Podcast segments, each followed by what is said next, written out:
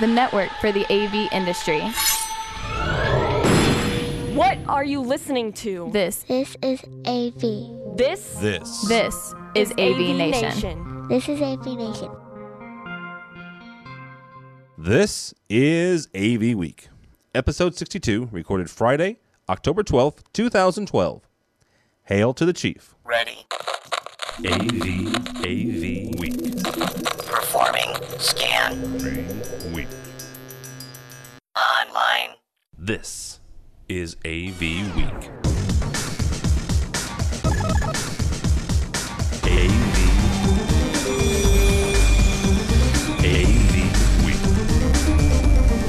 It's time for AV Week, your weekly wrap up of audiovisual news and information. My name is Tim Albright. I am your host. Thank you so very much for joining us. This week we have Stephen McKay. He is the Vice President of Sales from IAVI. How are you, sir? I'm very good. Thank you for inviting me back, Tim. It's uh, great to be back on your show again. Absolutely.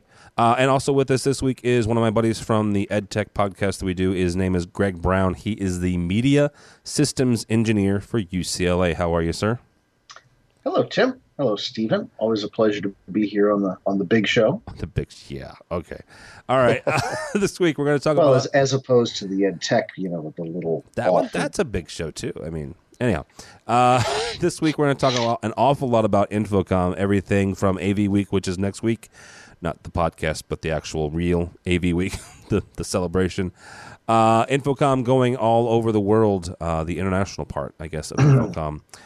The LED turns 50 this week, and Boxee has a new way to cut the cord. But first, I wish I could hum the, the presidential mark. Dun, dun, you know, anyhow, I can't. So, uh, but this week, InfoComm announced the successor to Dr. Randy Lemke. His name is David Labuskes.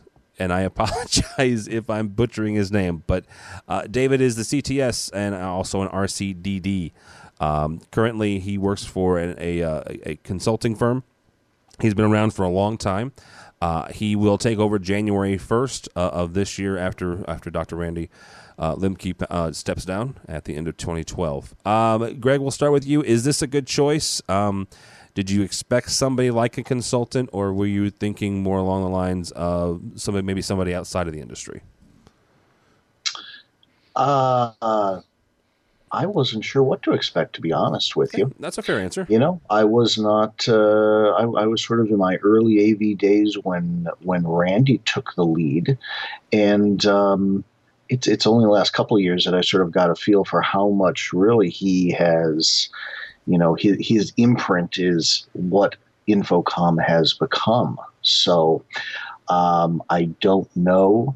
Uh, David here. It's David, right? Yeah, Yes, David. David. Um, yeah, I'm looking at it here. I'm don't know David, and I not familiar with his company either. But he, I, it seems like a good choice just based on his background and what he has done. He seems like a smart AV guy, which is, you know, probably a safe choice. So welcome and uh, good luck. Uh, Steven, this guy is he used to be uh, president and CEO of something called Premier Technology Services. It's a, a software uh, and design consulting firm. Before Uh-huh. that, he worked for a, a payment, uh, you know, a, a accelerated payment systems company. So he has the AV credentials, but he also has you know work outside of the industry. Is this is that a good thing, or is it? Would you rather have somebody that's you know was born and bred inside AV? No, I think it is a good thing. I think to have other experience and bring that to the table is is is the way to go. And uh, just first of all, I just want to thank uh, uh, uh, Randall Lemke for for Lemke, sorry, for for all of his services involved. Absolutely. And, and what he's done with InfoComm, having been around InfoComm for over 15 years, and uh, we've uh, we've exhibited at many trade shows. I've been to the InfoComm 100. You know, he did a fantastic job, and I, I trust he had a say in, in uh, the appointment uh, of the uh, new CEO in David, and uh, I think that you know there's some wise heads there that, that looked at the background uh, of David and, and felt that he could be the right choice for going forward for InfoComm. Absolutely. So yes, welcome, welcome, David, and uh, and we'll look forward to seeing you next year at all the different InfoComm shows, uh, especially the one in there in Orlando uh, in June. So, Uh, next up on Monday, Polycom came out with something, and I, I saw the press release, and I was like, "Oh, that's kind of interesting." And then I read into more of it, and talked with an integrator friend of mine who was beside himself with excitement. um, I'm, I'm, not kidding, and this guy does not get excited very, very easily. It's called Polycom Real Presence, and here's the the down and dirty version of it.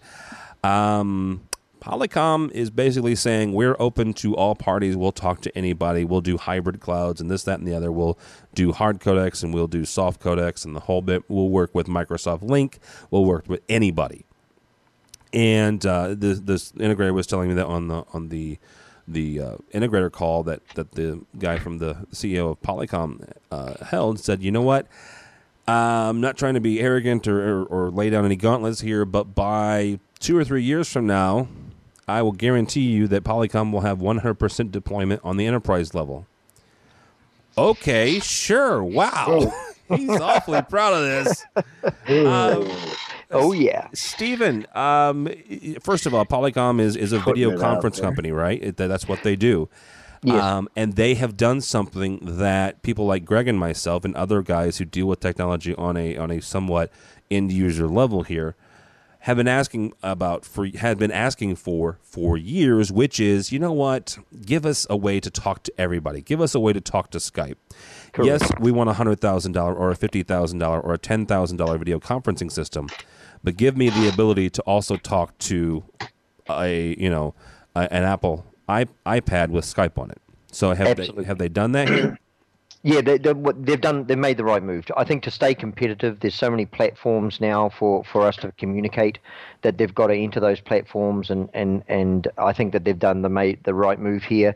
Uh, it's a competitive move, and I think that they they will reap the benefits from it absolutely. And this, you know, you, when you when you look at if the, if people have Cisco or Life Size or any number of MondoPad or any number of video conferencing devices out there, and they can all talk cross-platform now uh, that that's a great move. Greg, is this something that makes you, as a technology manager, want to spec more Polycom? Because then it doesn't matter what anybody else brings in, you can connect to it. Uh, I don't know whether want to so much as they're probably putting themselves in the position where, um, you know, if they play this right, why would you go anyplace else? I mean, I when I read this, I was thinking about all the uh, the buzz we heard. Was it around the time of the show last year where Blue Jeans Network yes. came mm-hmm. out with uh, with its ability to sort of do a version of this, and and everybody else was sort of. Wow, you know, if only one of the big companies would do this, but it's it's really huge that this you know little upstart company came up with something like this because, you know, in higher education, God forbid anybody uses the same platform for anything. you know, uh, there, there's there's no standards whatsoever. So th- this is huge, and and I think it also ties in with the talk we had.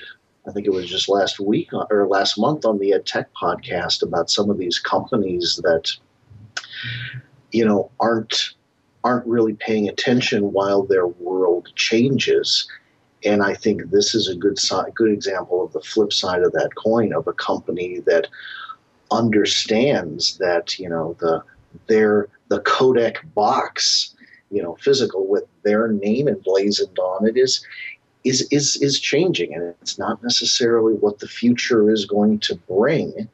And they seem to be on top of it. And I, I, ran it by a friend of mine who's a lot more VTC savvy than me. And, and she was like, oh, yeah, this is really cool to see this from a big, competent company like Polycom, where you know, you know, they are serious about this. And if they really continue to, you know, put in the, the effort into this, they are going to be, you know, one of the big key players, if not, in where all of this is technology is going in the next year or two. Okay, let me ask you a question, and I'm not I'm not trying to bash on Cisco, so don't misunderstand here. But are we surprised that it wasn't Cisco who is, let's be honest, they are the the big computer guys, right? They they're the ones who own the the switches and the and the routers and the computer stuff and this that and the other. And they purchased mm. Tandberg a couple years ago, and at the time, I you know I was like, holy cow, really Cisco? And but it makes sense because of all the routing. Are we mm. surprised, Greg, that they didn't come up with something like this, or are they so ingrained in their own silo that they didn't see outside that box? That's a good question. I remember wandering around the Cisco booth at InfoComm here the last year, and I really, I I didn't get a good feel for really what they wanted to be or do. It seemed to be, hey, we're going to show you a little bit of lots and lots of stuff because we're into lots and lots of stuff. Um, I I didn't see anything new and revolutionary and hey here's a corner of the market where we're going to be new and innovative they they my impression seems to be more they're they're juggling lots and lots of balls and they're busy doing that rather than being you know the the the standard carrier in any particular one when you started mentioning when you started mentioning their their own silo, uh, I would say Tim definitely involved in their own silo. Polycom main focus is video conferencing. Yeah. They've been doing it for years. Right. They develop it. Right. Uh, Cisco go ahead. They buy Tandberg, and they they also now we're in the we're in the video conferencing business. How much research and development have they put in since they since the Tandberg name went away? Who knows? who knows? Uh, you know, a little old company like InFocus who came out with their Mondo pad, uh, you know, which has a PC on board. You can use either the platform that they have and take any bridge on that you want, or you can use the Skype that's that's part of the uh, you know Windows uh, PC that's on board. So yeah, Cisco's huge. It's not their main focus. Companies like Lifesize, Polycom, you know, people like that, I think, are the ones that are putting the main research and development in. That's good. That that no, that's a good thought. And that, that was one my one concern is the wrong word because you know I didn't own Tandberg, I didn't have a stake in it, but that was my one concern. Uh, when when Cisco did buy Tandberg, it's like, oh, well, now they're a Cisco property. Right. Right. Just well, we haven't think we haven't seen any new Tandberg product, or I well, Tandberg because they, they, don't exist anymore. Well, I mean, uh, I mean, it's I, I looking at it at the show, it was largely the same C series that ten ten Ciscoberg had oh, before. I see what you are saying. So, in other words, that, Cisco you know, hasn't developed anything since purchasing I, them. That wasn't my impression. Like I said, I'm I'm not I'm not Uber VTC heavy, but um, I, I have not seen that line change much. And I and I would agree with that because the last really cool thing I saw from Tandberg as they stood alone uh, and that was two years ago. It was right after uh, InfoComm 2011 that that happened. Hmm. Um, so actually, the last time we were in, in, in Orlando was the last time Tandberg was was their own deal. Um, I believe, at least. Uh, it was these these great giant blades that you could add multiple, you know, connections upon connections upon connections, and they had this this right. pretty substantial wall that I want to say it was twelve or sixteen connections together it was very impressive. I had no use, you know, I, I didn't have a, a, use case for it, but it was very impressive. But I saw something very similar this past year in Vegas. Yeah. When it when it comes to uh, video conferencing too, one of the one of the trends just, just it's still on the topic of video conferencing, but one of the things we're starting to see, Tim, is a couple of the panel guys are starting to push VC again. Uh, LG would be one they're really starting to push their video conferencing. Uh, and when I say push it, you know, they're, they're trying to get us to push it and, and, and make a move on it. Uh, I'm, I'm, not sure where, sure where Sony's development is going uh, with the VC, but they you know they're still making some noises on it. So it's one of those topics that seems to be uh, coming to the surface again uh, video conferencing. So it'd be interesting to see where it goes. Do you mean like they're pushing their own integrated video conferencing, Stephen? Yes. Or, okay, yes. or codec, or yes, oh. whatever, whatever. Yeah. Well, the, the Mondo Pad. Have you seen the Mondo Pad? I've not. I've not. Awesome product. Really. Yeah, awesome it's a, product. It's an awesome product. It really is. It's everything's inbuilt, and uh, obviously, uh, you've seen it, uh, Greg, so you know it's a, it's an awesome product, and uh, it's all inbuilt. It's it's it's it's simple, but it's it's cost effective. It's got a panel, uh, camera uh, everything PC all built in, and it's so cost effective. It's incredible. I'll be very honest. and honest. that's what people are going for these days. You know, every time you imagine um, imagine a uh, in an iPad, but in a forty inch wall mount. Holy monitor. cow! Or But- 55, and- 55 inch. Is it 55? I thought it was. 55. No, it's 55, and they get and they've got a 65, I think, coming up shortly. Wow. Re- Oh, okay. Right. I didn't know about Yeah. the new sizes. Yeah, new I size coming Sharp out. Is a big one, but okay. Yeah. That's why Yeah. we have Steven on. He does this cool stuff like that. Yeah, I hope I know some cool stuff. no, I see. I, I haven't messed with it. Every time you say Mondo Pad, I think of Madero, and I'm Yeah. often Amex land. So Yeah, there's a, go on YouTube. There's a lot of there's a lot of stuff on MondoPad on Okay. YouTube. Uh, have a look at it. It's a, it's a cool product. awesome. Um, all right, uh, delving slightly into the residential um, area here for a second, guys. Um, one of the things that we have talked about multiple times over the last year or so is cord cutting and, and, and content and content management and online content. Not not for nothing, but that's kind of what we do is is make online content. Uh, but also, it, it it only affects the home market of AV, but also the boardrooms and, uh, and Greg and I's area, which is education, because you have somebody that has an iPad and they want to be able to show what's on their iPad in their classroom. Uh, enter in, if you will, please, the Boxee TV, and this was something that has been developed over the past few years. Uh, the Verge, we'll put a link on the website, has obtained copies, quote unquote, of this interesting little box.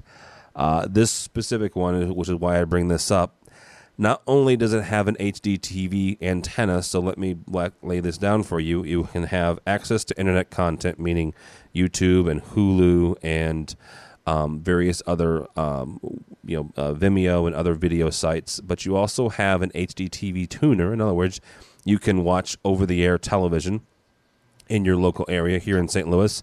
I can watch Channel 5, which is the NBC affiliate, um, in HD. And then it has a DVR.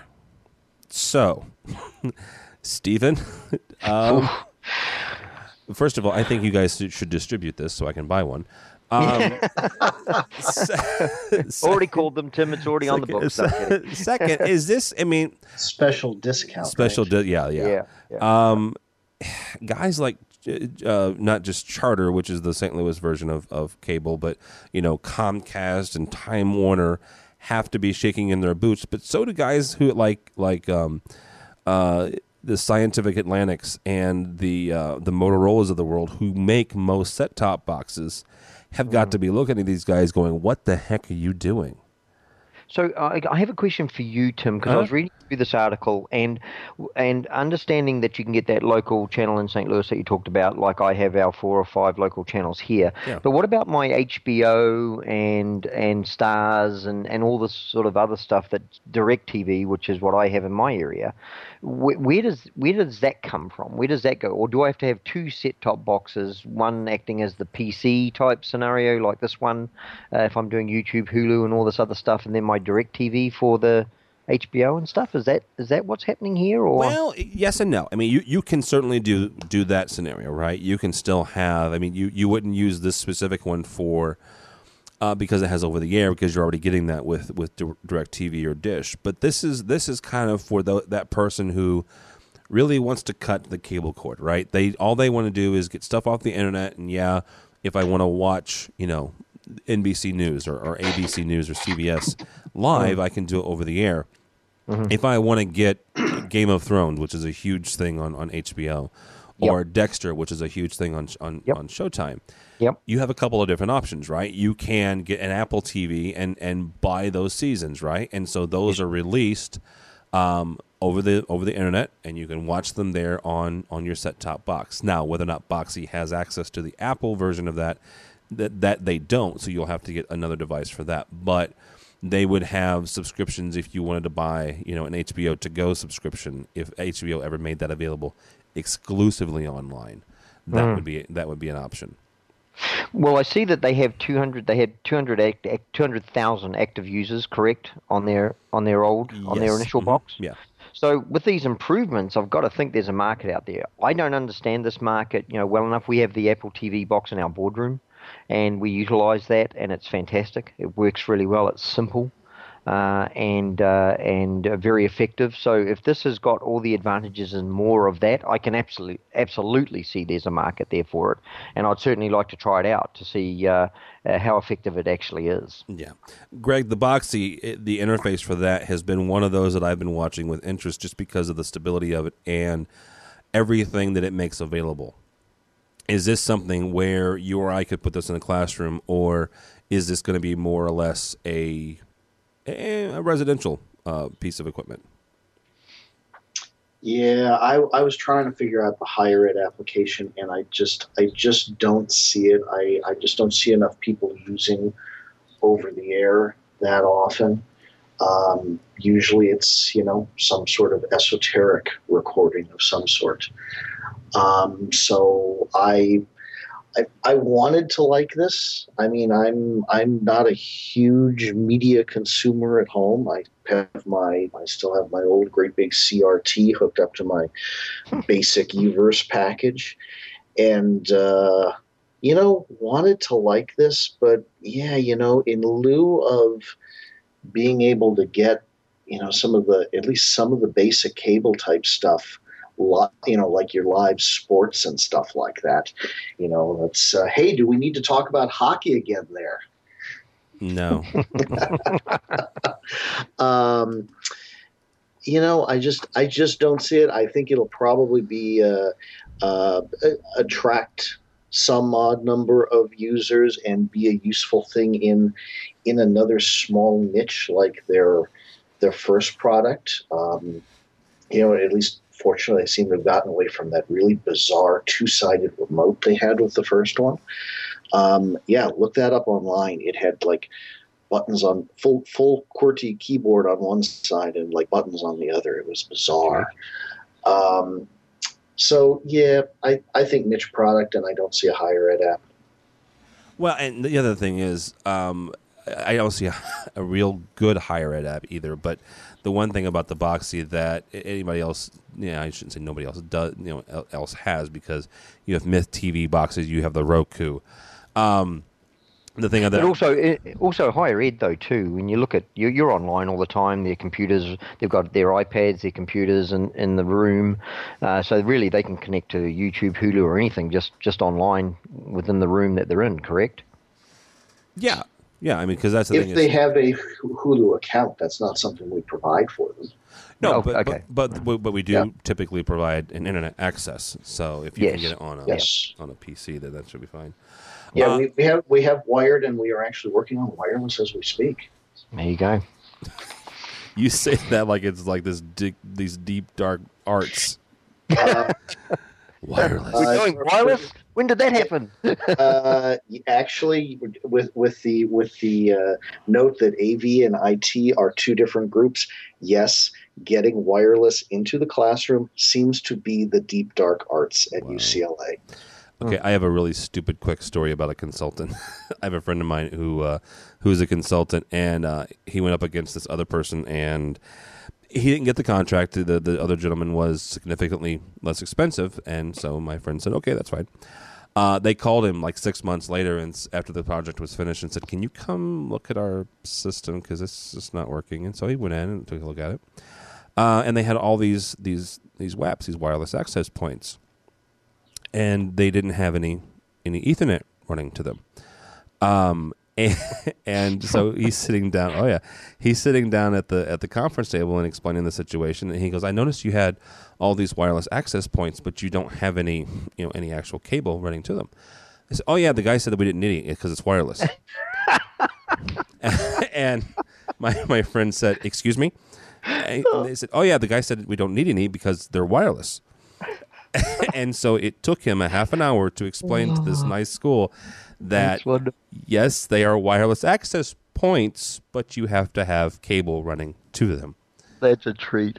That's a treat. So the moral of that story is you get what you paid for when it comes to yeah, consultants. No kidding. Yeah, Someone, someone's going to tie, tidy that right up. Yeah. So uh, another another brief story to file, file under uh, the, the rocket scientists in a, in the IT world is uh, a week before classes started here, they were pulling cables in one of our big auditoriums for some sort of future event where they needed they, I, I, don't know the backstory on this part, but they needed 20 wireless access points in this auditorium. So they're pulling this bundle I'm, of like sorry, 20 what, or 30. 20?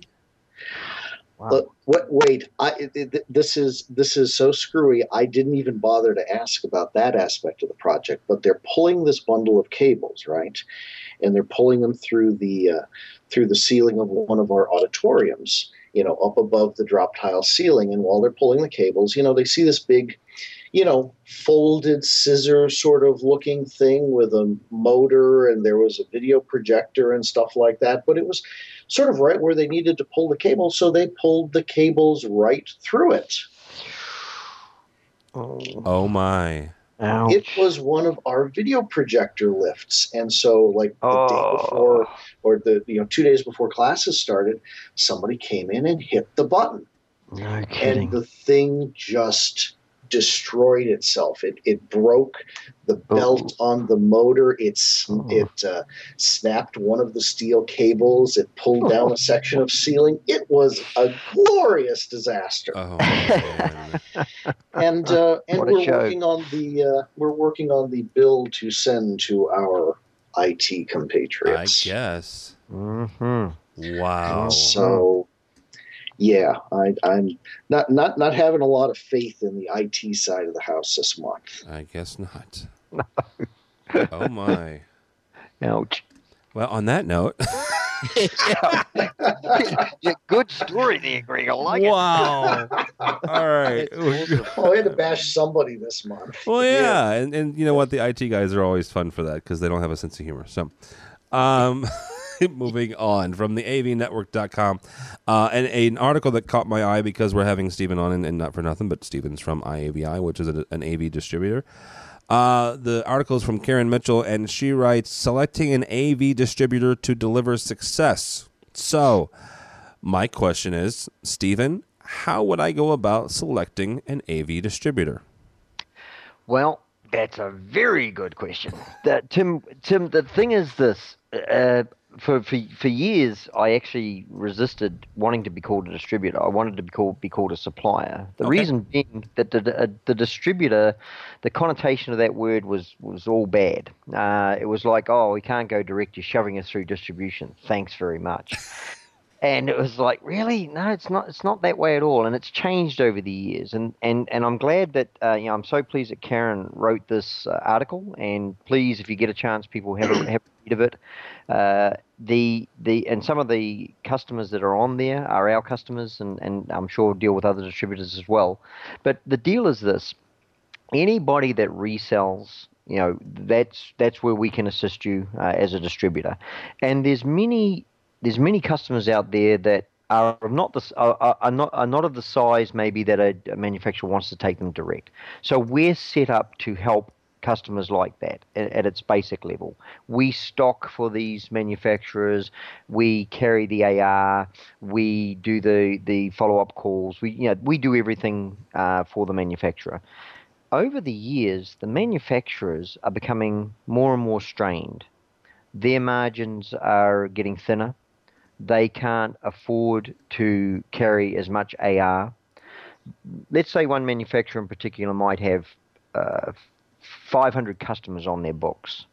If you take the 80 20 rule, 80% of the business is coming from 20% uh, of the 20% of the cut exactly and the reps on the ground just can't get to these other customers and these you know these smaller customers who who are who are uh, integral to our to our survival and part of our business they got they've got calls they've got to make to the manufacturer and they're taking up a lot of the manufacturer's time we're there to be an extension of the manufacturer. The other thing is, manufacturers will give volume incentive rebates, uh, MDF funds, uh, all that sort of thing based on volume. Well, if we can do that volume, we can then pass that benefit on to the integrator, the reseller, a benefit that they might not be able to reach because of their volume. The other thing is that if you try and get hold of a manufacturer rep because they are strained, you're going to have a hard time calling them. If you call somebody like us as a value add distributor, we're going to have three or four people for you to talk to. We're going to fill out the registration form for you uh, if you're registering a project. We're going to fill out the RMA form for you if you have a return. We're going to be a backup for you if it's a DOA product that you get and the manufacturer can't get it out in time. We're going to get it out for them. So the idea here is that the manufacturers, we want them to concentrate on their key people, and we want to help the the the other integrators that maybe it's not beneficial being direct. That's kind of the kind of the story there. And if you read the article, I think these people, uh, these customers in the article, uh, back what I just said. One thing I've always wanted to ask a, a, distributor, and I've just never taken the time to pick up the phone and ask. Mm. So you're here, so I'll ask uh, with the recording, you know, going. Um, we are recording this, right? We are recording. Yes, is this one on the record? Um, Greg and I are shining the bright light in his face. Right? Uh, Greg and I are both um, education guys, right? We, you know, and and for most people, we would be considered. I'm not going to say end users because I'll, I'll have integrator friends of mine argue with me back and forth because technically, you know, we're not the end user because we're not the professors, but we're the end user because our our our colleges are the ones who quote you know who purchase the the final thing. Yeah. How, yeah. How would I mean? Do do is there a mechanism, or how would we get a relationship with with a distributor? I mean, is that is that even possible? Well, in, like in like in everything in the world, there's exceptions. Uh, the clear-cut rule, letter of the law for us is we're not allowed to sell directly to an end user. Okay. Well, we we could say that directly of some of the manufacturers. They say no, we don't sell to end users. Well, we know they do. Uh, you know, if you get a like a, a AMC Theatres was a good example. You know, Sanyo went direct with them when Sanyo was around, and uh, you know, reseller was cut out. So what happens here is that we've come to find some education facilities, kind of like Greg's maybe, and I, and I don't know Greg's setup, but they have their own in-house installers, programmers. They don't use any outside uh, integrator to to do work in their institution. So who are they going to buy off at that point? And why should they be paying retail? So, to help with these grey areas, what we've done is we've decided we'll go to the manufacturer, we will check with them if they're okay with it. So there's no backlash, and if they are okay with it and we get their blessing, then we speak with whoever they allow us to speak to. that, and that's fair. That's right. fair. Greg, did you have any, any questions now that we have a, an, a, a distributor under lamp? under duress? No, I, I see it, um, I, and we, we do have that sort of situation, Stephen, that you described. That we we at least our group, and and we're eh, roughly half the AV on campus. We we do pretty much everything in house, and um, yeah, we're we've sort of been going the other way. It seems, you know, we would buy from resellers, and you know, we have a purchasing department who will line them all up and beat them, you know, into submission and get, you know, t- terribly discounted off of retail pricing. So we never we we never had to deal with uh, getting things at retail, um, but. Um, we uh, we recently just this last year had a company that we buy a lot of projectors from, and I, I, won't give them a free plug. They can they can become one of our sponsors if they want the if they want the plug. You, you like that, Tim? I like that. Weaving yes. that in there. uh, but uh, one of our projector manufacturers sort of gave us the option. Hey, you know, um, you know, rather than buy from this company, uh, call these folks. They're a distributor. They'll give you dealer pricing, and right. and they just cut out. Um, you know all of the other local resellers that we would buy stuff from and so I'm wondering if we're going to see more stuff go that way.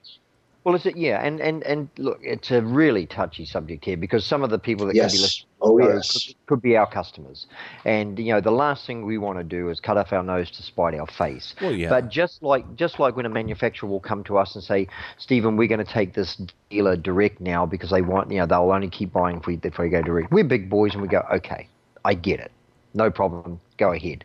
Uh, so again, we try and play it as politically correct as we can. And that, that that's fair. Yeah. Yeah. Yeah.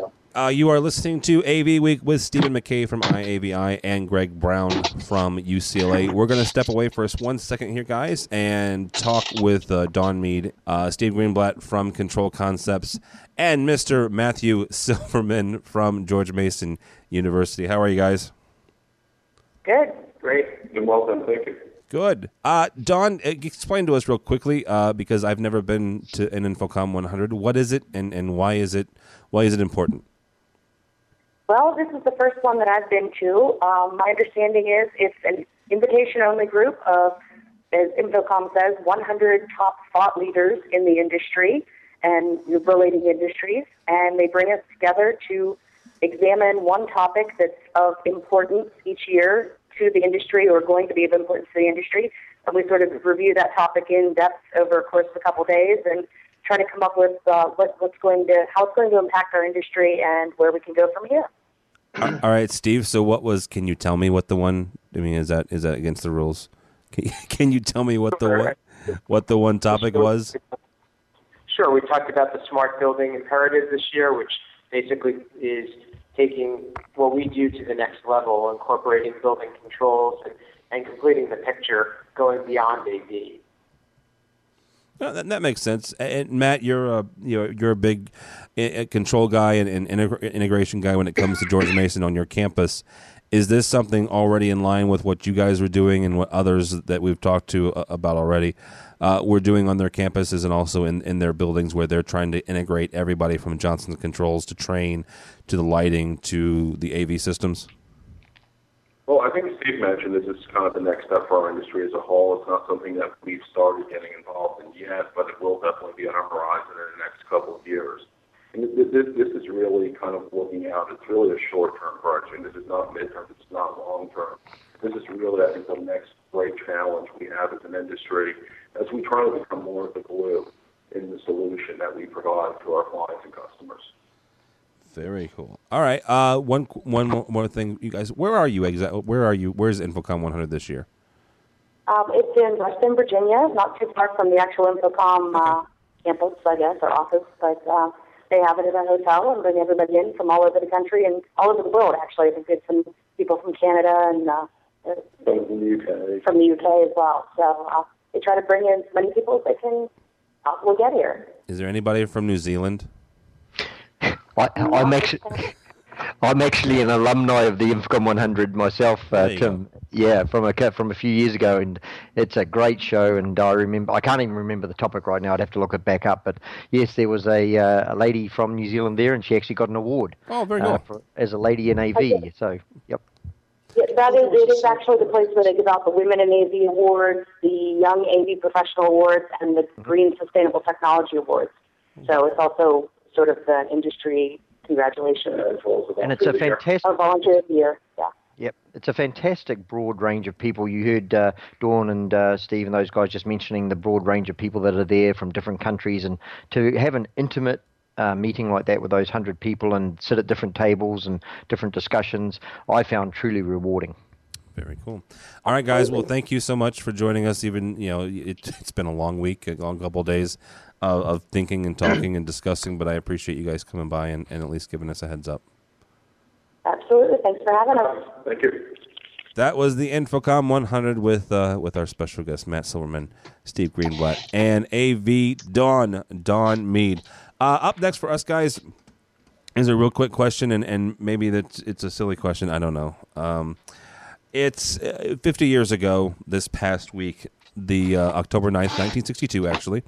Uh, the first visible LED is demonstrated. Um, dun, dun, dun, Trumpet, yeah. Well, let me ask you this: is is this a big deal? Um, all, all geekness aside, uh, you know, is this a huge deal, or is it a bigger deal than what we're realizing, Greg? I think it's becoming a big deal. I mean, the thing with LEDs is you got to remember that, uh, you know, it might be a little before your time, Tim, but we, we all had to put up with 10 years of red LED digital watches being the the hot thing in the world. Um, I, I, think now with lighting and energy conservation and LEDs moving into that, we're going to really see some cool stuff.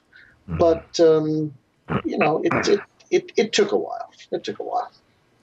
Steven, with with the uh, this being the year of the of the commercially available OLED, at least that's what they keep uh-huh. telling us uh, yeah. from from CES on. listening to those marketing guys again. You know what? They said it. It was LG. You know, it's not like it was Sony.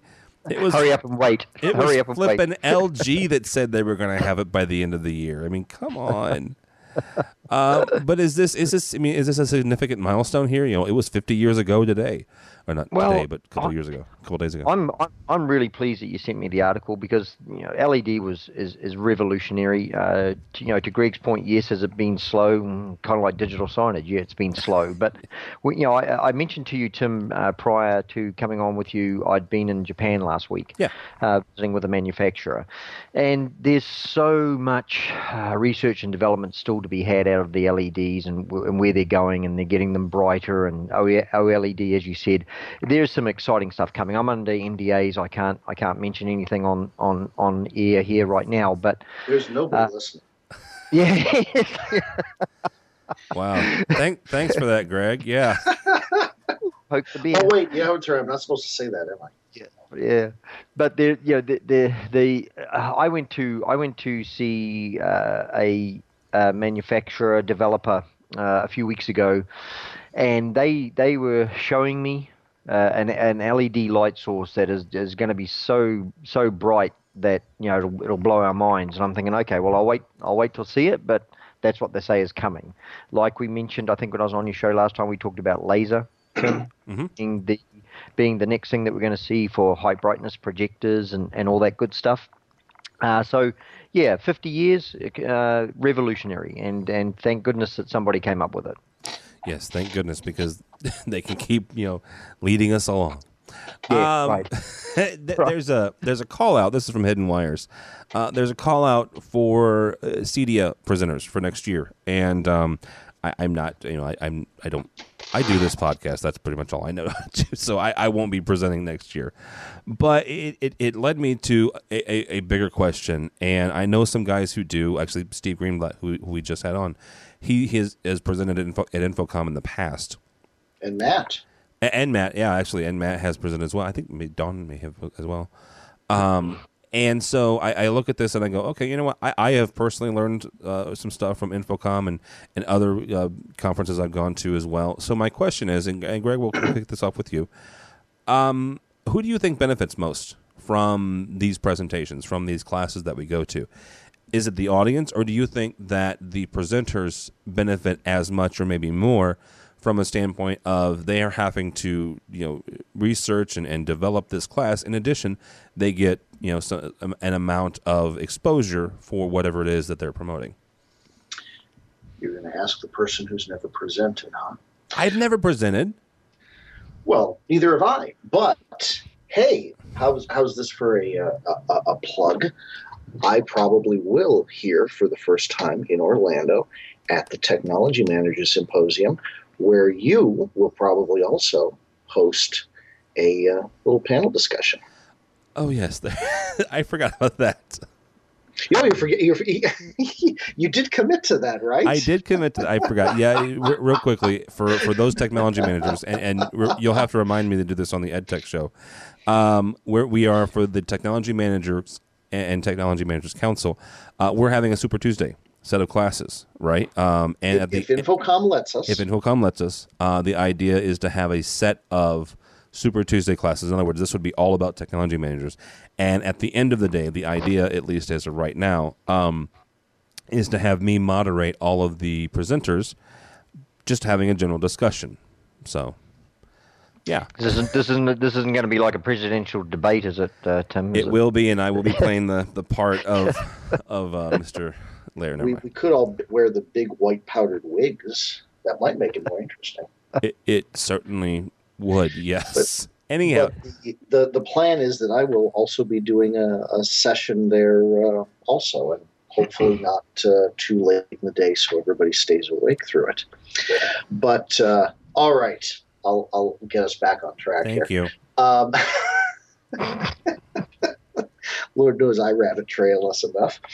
Um, you know, I, I'm just. I, I saw that was going to be your question, and I sort of thought that, um, y- you know, I think the right situation is probably both. I, I can't imagine you don't put together a good presentation without learning some stuff, particularly with most of you know what we're trying to learn and find out in these presentations being something new. I mean, why do we why do we go to InfoComm and why do we go to the classes? It's you know, tell me something I don't know. You know, hmm. show me something, explain to me a different way of looking at things that I haven't I haven't occurred or hasn't occurred to me before. That's that's where I see the you, you used the, the phrase thought leaders there earlier. That's where I see um, many of our thought leaders really leading is in just being the the sponges of you know pulling in all this information from all the the random disparate sources that you know we can pick up things in, in this little world of ours. And so i don't think you can put together a session without learning something a good session. And on the flip side well i, I think the bottom line is you know passing it on to the people who who you know paid their money and have shown up so I would think it would be both. Stephen, do you think it's both? Like Greg said, that it, it's both of them that, that that benefit from this, both the presenters and the people attending the classes. Hmm. My my my spin on this one, Tim, is this: what I see so often is I see lots of poor presenters, and if you have a poor presenter who's not trained, I don't think that anybody in the audience benefits from that. So even if it's a great topic, if they're not a great presenter, then that topic falls flat. Are they entertaining? If you're a presenter, I believe in some way, shape, or form, you've got to be entertaining. Greg mentioned he didn't want people to fall asleep in his uh, presentation. Well, if you're entertaining, why would people want to fall asleep? they won't. And uh, you know, I see this time and time again when I when I deal with manufacturer representatives or, or anybody. Are they trained in sales? Are they trained in presenting their product?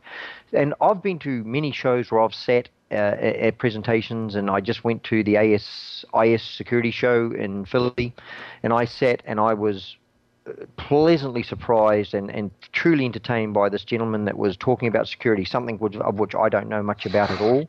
But thanks to him, I know a little bit more than I did before. So it all depends on the topic, how it's presented, is it entertaining, are they self indulgent as a speaker? It's all about them, it's not about the audience. Uh, I think that plays a, a major factor as to whether or not we're going to get benefit, uh, who benefits out of it. Okay. That's valid. That's absolutely valid. Uh, from Innovate, uh, innovate on the net.net. Uh, Extron introduces a cable cubby. Everybody say yay. yeah. Woohoo! Um, I, I, don't. And there was much rejoicing. You know what? I actually like cable cubbies, so.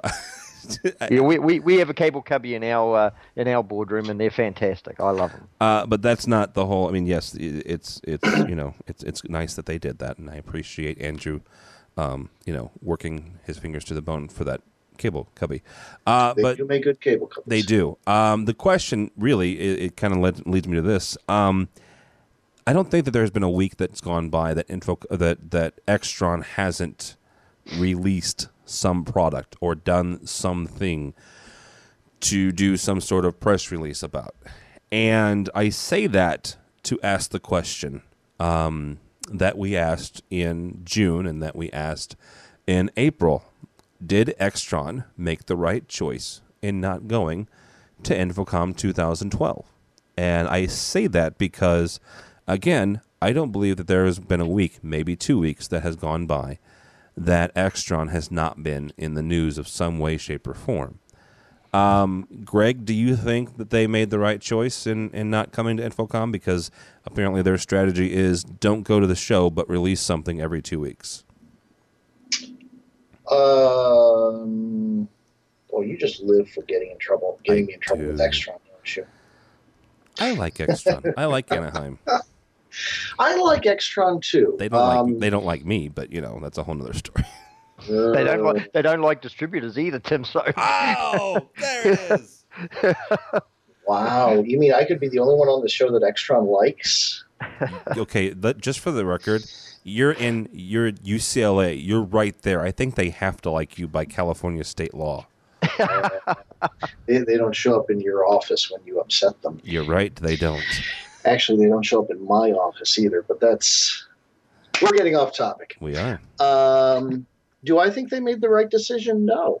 Um, they, but I've talked to a couple people there, and boy, you know, they they clearly are distributing the Kool Aid well over there. Everybody is, you know, lockstep, song and dance, you know, same page, same note. That you know, by God, that's the most brilliant decision that's ever been made in the history of AV, and we're sticking to it. Um, I think they'll be back in a couple of years in a much smaller form. I don't think they could have. I don't think they could have scaled back or canceled the bash or uh, backed off in any sort of way that would have been the subject of even more speculation than this has been because i mean this has been the av story for the last year yeah. but uh, i I'm, I'm still betting yeah two or three years they'll be back you know they're they yeah they're pouring a ton of money and they really into it and they really have jumped the shark as far as doing big stuff at the show but to not be there doing training to you know it's, it's not just you know the the giving stuff. You know i was sitting there in, in some of the classes there at InfoComm and you you sit there and you listen to some of these just absolutely brilliant people that we have in our industry and where they think things are going. And you look around it's like hey guess what? There aren't any extron people here. So you know either they know everything which i'm not entirely sure they don't actually believe that at this point or you know they're they're kind of going to be missing the boat i think by not participating in some form so my money is still on them coming back in a smaller form in yeah three years or so Okay. you heard it here first Uh, Stephen, do you think that they made the right the, ma- the ri- they made the right choice in, in not going to 2012 InfoComm? And uh, to Greg's point, do you think that they'll be back? They made the wrong choice, not going to InfoComm. Absolutely. there There's many stories as to why they didn't go to InfoComm. There's the one that we read, and then there's the ones that I've heard. Uh, now, which you'll tell us after we're done recording I will absolutely tell you afterwards. Or yes, I will not say it on here. Oh, they're probably the same ones I've heard. But go yeah, ahead. yeah, right, exactly. Continue. So, and and here's the deal: a, lot of the uh, people that go to InfoComm are the uh, the engineers, the technicians, the programmers, you know these guys, and they want to see this product. They want to touch and feel. That that booth was buzzing all the time. They really want to see this stuff. And I, I think that they cheated their their their customers by not being there. They they need to be there, and and I do agree with Greg. I think that they they they know it, and if it's not a couple of years, it could even be that they'll be back in 2013. They're like the Coke of the industry. They can afford to be away one year, and it won't really affect them. But they'll they've, they've got to come back. I just I just think it's I just think it's it's rude, and uh, and and I think that they disappointed a lot of their customers by not being there. introducing new extron Oh wow. okay. Yeah. And, and not that I, and- not that I have an opinion on this term. Well, no, say, say, and, and, and I actually agree with I actually agree with you guys' opinion, except for this. I don't think they'll be back. I really don't, and, and the reason. Let me qualify that. As long as as Mr. Edwards is, is running the company, I don't believe that they'll be back. Um, he's a very smart man. He he's created a, a really good company over the last thirty years. Uh, but he's also a very proud man, and, and like a lot of proud men, um, they're not apt to say that they're wrong. And I think coming back to InfoComm is backpedaling because their statement was nobody goes to trade shows anymore, so why would they go to trade to a trade show? I think as long as Andrew is is running Extron, I don't think that they'll be back. And and if, the other story, and if the other stories are true, you're probably right. Yeah. So Andrew's not getting any younger. And, you know, right now, I'm not sure that they are set up to survive the transition. You know, it seems like it is a very much a, a, a cult of personality from everything I have heard, that, that he's, you know, got his fingers in everything. And they're going to have to move away. You know, I, I want to see them survive. I like a lot of the people there, and I like a lot of their products, but you know, I'm, See- I'm not sure they're set up in the best way in some in some areas. I would I would disagree with that. I know a lot of the guys that are in I'm not to upper management, but but above the the technician level, and I think that they've got a lot of good guys there that have a lot of really great ideas. But it's it's Andrew's company. Let's be frank about this. He it's a privately held company. It is his. It's his, everything. You know, everything comes down to, to him and his decisions. Uh, and I'm not here to second guess those decisions. I'm just saying I I, I think that once he does retire and, and however you know from a corporate standpoint that takes place whether or not they he, he sells them to somebody or or there's a group of the of the guys that are currently there that buys him out or however that happens I, I think that they're set up as long as they keep the same guys the same team I, I think that they'll be set up rather well. I still don't think Go ahead. Is Kramer going to is Kramer gonna, is Kramer going to take them over? Oh, good lord, no. Oh gosh. no, I, I, would see a similar situation with what happened with AMX and um an Autopatch. You know, somebody else coming in okay. that Altinex, maybe Altinex auto patch. Yeah, like yeah, something like that. I'm not saying I'm not. Don't don't misunderstand. I'm not saying AMX is going to buy Extron, but I'm saying a, a company the size that size who sees value, who maybe doesn't do what Extron does Sure. But maybe has the capital and has the wherewithal to absorb them. Um, yeah. and, and, well, look, what, look what Milestone have done with Draper and yeah. you know, all these music companies are making. It's too difficult for them to, and Rexus, it's too difficult for them to open their own divisions of that stuff. So they incorporate, as you say, they got the money to do it, and they can incorporate that into their business by buying it. Why not? Yeah, why not? You know, and, and it makes sense, and it keeps, you know, it keeps, and, and they may very well. Um, keep them separate. You know, they may keep Extron, Extron, and and the original company separate, um, or, or or not. I mean, there there are benefits of going both ways. Well, the um, name's got such a legacy that you'd be crazy to eliminate it uh, uh, initially, but over time it could fade. Who knows? Well, yeah, and yeah. let, us you know, Autopatch was had a, a, legacy as well. I mean, not not I don't I, I, don't know the the entire history of Autopatch, but I believe that they had a, a as long of one as as Extron has had at this point, and, and AMX has has fully integrated them now. Um, I just had an Autopatch switcher replaced, and, and it came back as an as an AMX switcher. So, okay. all right. Uh, last but not least, let's talk about the international part of InfoComm International. Uh, next week is two really important things for the InfoComm community. Number one, it's AV week. um, and and really quickly, I, I'm I'm going to to to cop to something we totally borrowed the name AV Week from AV Week. uh, uh, the celebration was going on before the podcast, so if they ever decide to come after me, I'm gonna have to change the name, I guess. Uh, but no, that's seriously. That's that's why we, huh? Pay royalties. Uh, I, I, could do that too. Yeah, we'll pay royalties. Um, but no, that's the, seriously why we chose the name because it was a weekly podcast about AV, and it made sense. Uh, and there was they they were already doing the whole AV week thing. So uh, next week, the 14th to the 20th, is AV week. There are several things going on. Uh, everything from something called AV Olympics, um, which if you uh, do the Twitter thing and you and you search for hashtag AV Olympics. Um, you'll find different things going on. One is actually at InfoComm's headquarters in, in Fairfax, Virginia. But the other thing that's going on, and this is the thing that, that's kind of really got me going, uh, honestly, ever since I had a conversation with Joel Rollins at, at at InfoComm in, in Vegas this year is the international part. Next week, uh, they're going to Dubai to do a Mid East, a Middle East uh, InfoComm. You know, um, in January they'll go to ISE and they'll they've got several different ones. They have an Australia one, they have an India one, they have a mm-hmm. Colombian one. They have actually they actually, they actually have several um, different. Um, South American and Central American uh, shows that are native speaking shows. They're in Spanish. Uh, the one in China is in Chinese. You know, yep. um, the one in Australia is in Australian. I think we, I think we went to one in Amsterdam. Yeah, we went to yeah, we went to one in Amsterdam. I think we sent one of our international team, and they're going to the one in Colombia you mentioned actually, Tim.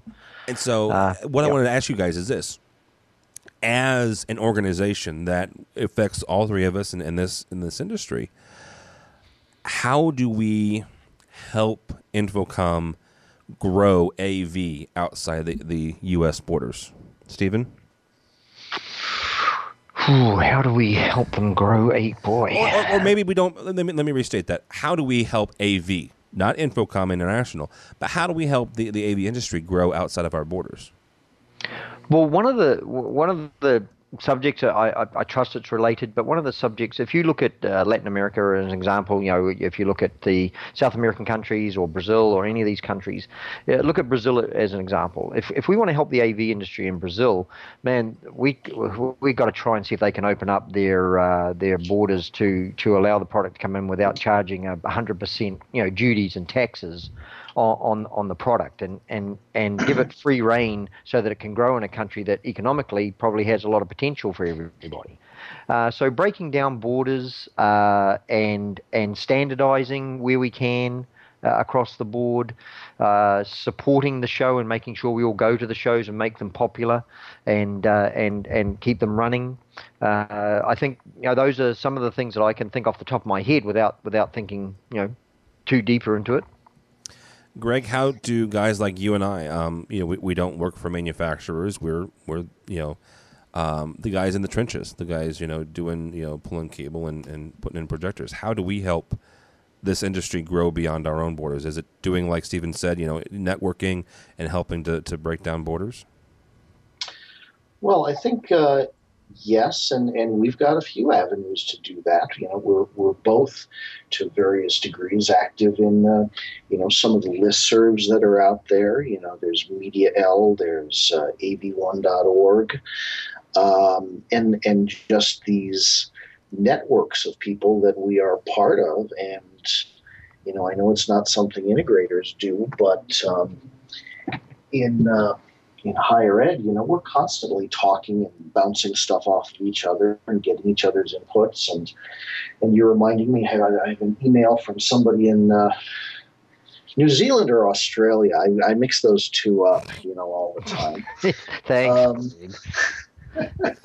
uh, who just reached out to me on uh, on LinkedIn the other day, looking for uh, uh, my take on something that I had forgotten to get back to so far. So I had need to get back to him. So, um, you know, I think I think that's how we do it is just through the uh, the communication and and the networking that we do because I think we we do it as as higher ed folks a lot better than many corners of the AV world. So, Greg, when you go to InfoComm, I'll ask you a question, mm-hmm. and this sure. is yeah, we, we, we stopped we stopped uh, we uh, here I am saying Extron should be there for their customers. We stopped displaying it at InfoComm because we we're touching our customers so often, and and we you know we visit them uh, outside of InfoComm and all that stuff. So we don't mean to do it. But do you get a lot of value out of InfoComm when you go? Because the thing is, if if, if the show if it's valuable, people will go, they'll learn stuff, they'll come away with something. But if it's not valuable, then it's just a show. So it's not offering offering any value. It's not growing the industry at all. So, do you get a lot of value when you go to a show as a as a let's call it end user scenario? A huge amount of value. I think that's okay. the that's the best place to see a lot of that stuff. And and to be honest, you know, I um, Extron. I, I talked a bit about. I did some blogging for a while on av1.org, and I talked um, to, to, sort of paraphrase a little of what I said on there. You know, the the Extrons were not were, were not some of the first booths I went to because, like Extron, not only they're the local in my case, but they're big I know people there. They call me. They send me email. They send me catalogs. They send me flyers, brochures, everything constantly. They have a really great website that I'm very familiar with. Right. So their, theirs was not a their their going was, you know, not a huge loss as much as I miss them. But um, meanwhile, it was it was many of the smaller companies. Mm. You know, where am I going to get a chance to sit and look at all of the I'll, I'll, do equal time here. When, where am I getting a chance to stand there and look at all the cryptic little boxes that Kramer makes? Mm-hmm. Right. You know, they, right. they have an abysmal website, and I do have a local guy who is really helpful, but I'm, I'm not going to get a chance to like look at the whole line and take it in and get a feel for what they do. And if you're designing and building systems, it's it's very much you're putting in you're, you're putting information into your head where you don't necessarily know how you're going to pull it out in useful form in the future. You're, hmm. you're, you're like stocking the reference library. I want right. to go there and I want to see as much as I can. And, you know, we, we, we got a couple people we send who go up there primarily for the drinking. I am, I, I literally, if I am not doing something, I'm walking the floor. Right. And I'll do that for all three days. Yeah. So I think if they work on the value aspect and the relationship aspect, Tim, I think that they, they if they, you know, if we, we took a we took a camera uh, and we we got video testimonials from our customer on the floor at InfoComm. That's a place that we decided we would do it, and we got some great testimonials there. And they were in the middle of the show, and it was all buzzing, and it was great. And I think InfoComm have got to work off that buzz and show people why it's valuable to be at this show. They'll come, and that will grow the industry, just because they're there. And I, I think there, I think there's a value with that as well. I, I, I concur with what Greg said. You know, I go there to not only meet with you know a lot of the the manufacturers reps, but to find you know that that odd person that that person who like Dawn Meade has said this more than once. You know, the guy that buys a ten by ten booth that's in the back forty that mm-hmm. you may not have never seen and, and I've I've met some really interesting people and, and, and made some really good contacts uh, over the last few years. So yeah, that's why I used to love the NSCA the NSCA show when it was the when it was the tabletop mm-hmm. show. Remember those days? Boy, I, that was just fantastic. You got you had this nobody could show off. You had this really concentrated little area. People came to your table and you talked to them. Oh, that was great. and I think that's the one thing that still makes me sad about Extron's decide to, decision to, to, leave is there is that connection there that regardless, I mean, let, us be honest here. I, I, live in flyover country, right? Uh, mm-hmm. I don't live right up the road from Anaheim right. and Mickey Mouse. Right. Um, and so I'll see my guys once a year, but and the and the saloon. I'm sorry, and the saloon, and the, and the and saloon. The saloon. Yes. Um, yeah. But I, I, see these guys maybe once a year. I see one of the, the people from from whoever it is, whatever manufacturer. Uh, yeah. It's at the show that I get to meet, you know, the tech the, the technician that I call in and say, and, and he's the one who's on the phone with me for an hour trying to fix a problem. I get yep. to meet him face to face a lot of times, and I think that's that's the thing that, that makes me the, the, the most sad is the fact that, that there isn't there isn't that face to face connection anymore. So. And an, and I'm nitpicking here, but you look at the and I I don't know the true figures, but I'm going to take a guess here. InfoComm Orlando versus InfoComm Las Vegas. Where's the most attendance? I think Vegas. Vegas I think is Vegas bigger too. than Orlando, yeah. Exactly. So why why even have it there? Don't waste your time. Have it in a in a place where you're going to get the most people coming. Yeah. Don't don't waste your time. I mean, as much as it's great for us because it's close. Uh, well, you you can just drive there, can't you? exactly. Exactly.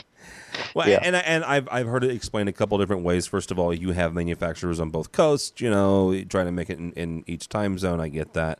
Um, yeah, but don't the manufacturers want to see more people? Really? If I'm a manufacturer, it's offset by I see more people in Vegas. So that's you know, it's kind of sounds like a weak argument to me on their part. But yeah. anyway. All right, that right there is Stephen McKay. He's from IAVI, the VP of Sales. Thank you so much for joining us, sir. Thank you very much for having me again, Tim. Uh, where can people find you, or or about you, or just IAVI in general?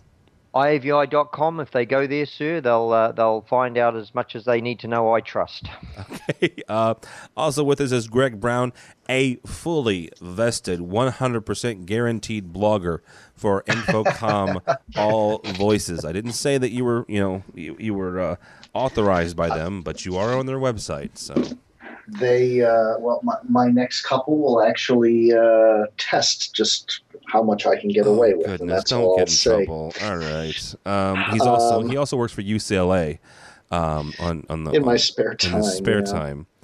Uh, where can people find you or find out more about you, sir? Well, you already plugged uh, All Voices, uh, where it's it's not just my blogging. There's a whole bunch of people who are far smarter and far more interesting than me. Um, it's it's quite an. Oh, the only one more interesting than you is Brad Grimes. So. No, there are oh, no, there are some there's there are some really smart people on that on that are blogging there for for them. I it was kind of a I, I looked at the list the first time. And it was kind of a a uh, a you know we're not worthy moment, but. Um, uh, no, that's the best place for me right now. I do my blogging there, and if you really need to track me down, I can be found on LinkedIn fairly easily. Okay. All right. Uh, my name is Tim Albright. Uh, thank you so much for joining us. If you would like to find more about me, um, I don't know why, but hey, uh, you can go to Twitter, I guess. That is at TD, Tim David Albright, A L B R I G H T. But more importantly for me and everybody here at AV Nation, please go by our website. Uh, our buddy Matt Scott has worked ever so hard on it. it's called avnation.tv avnation.tv. You can find this podcast there, as well as the other four that we do. We do an education show, which we mentioned uh, has Mr. Brown on. It actually also has Matt Silverman, who we had on earlier. Uh, we do a DIY show. This past month, they did a, a special about beer. Um, it's never a bad show when you're doing one about beer. So uh, there's the AV Social as well as the Live Life. So those are the five ones that we do. So check those out if you would. avnation.tv, avnation.tv. Thanks so much for listening. That's all the time we have for AV Week.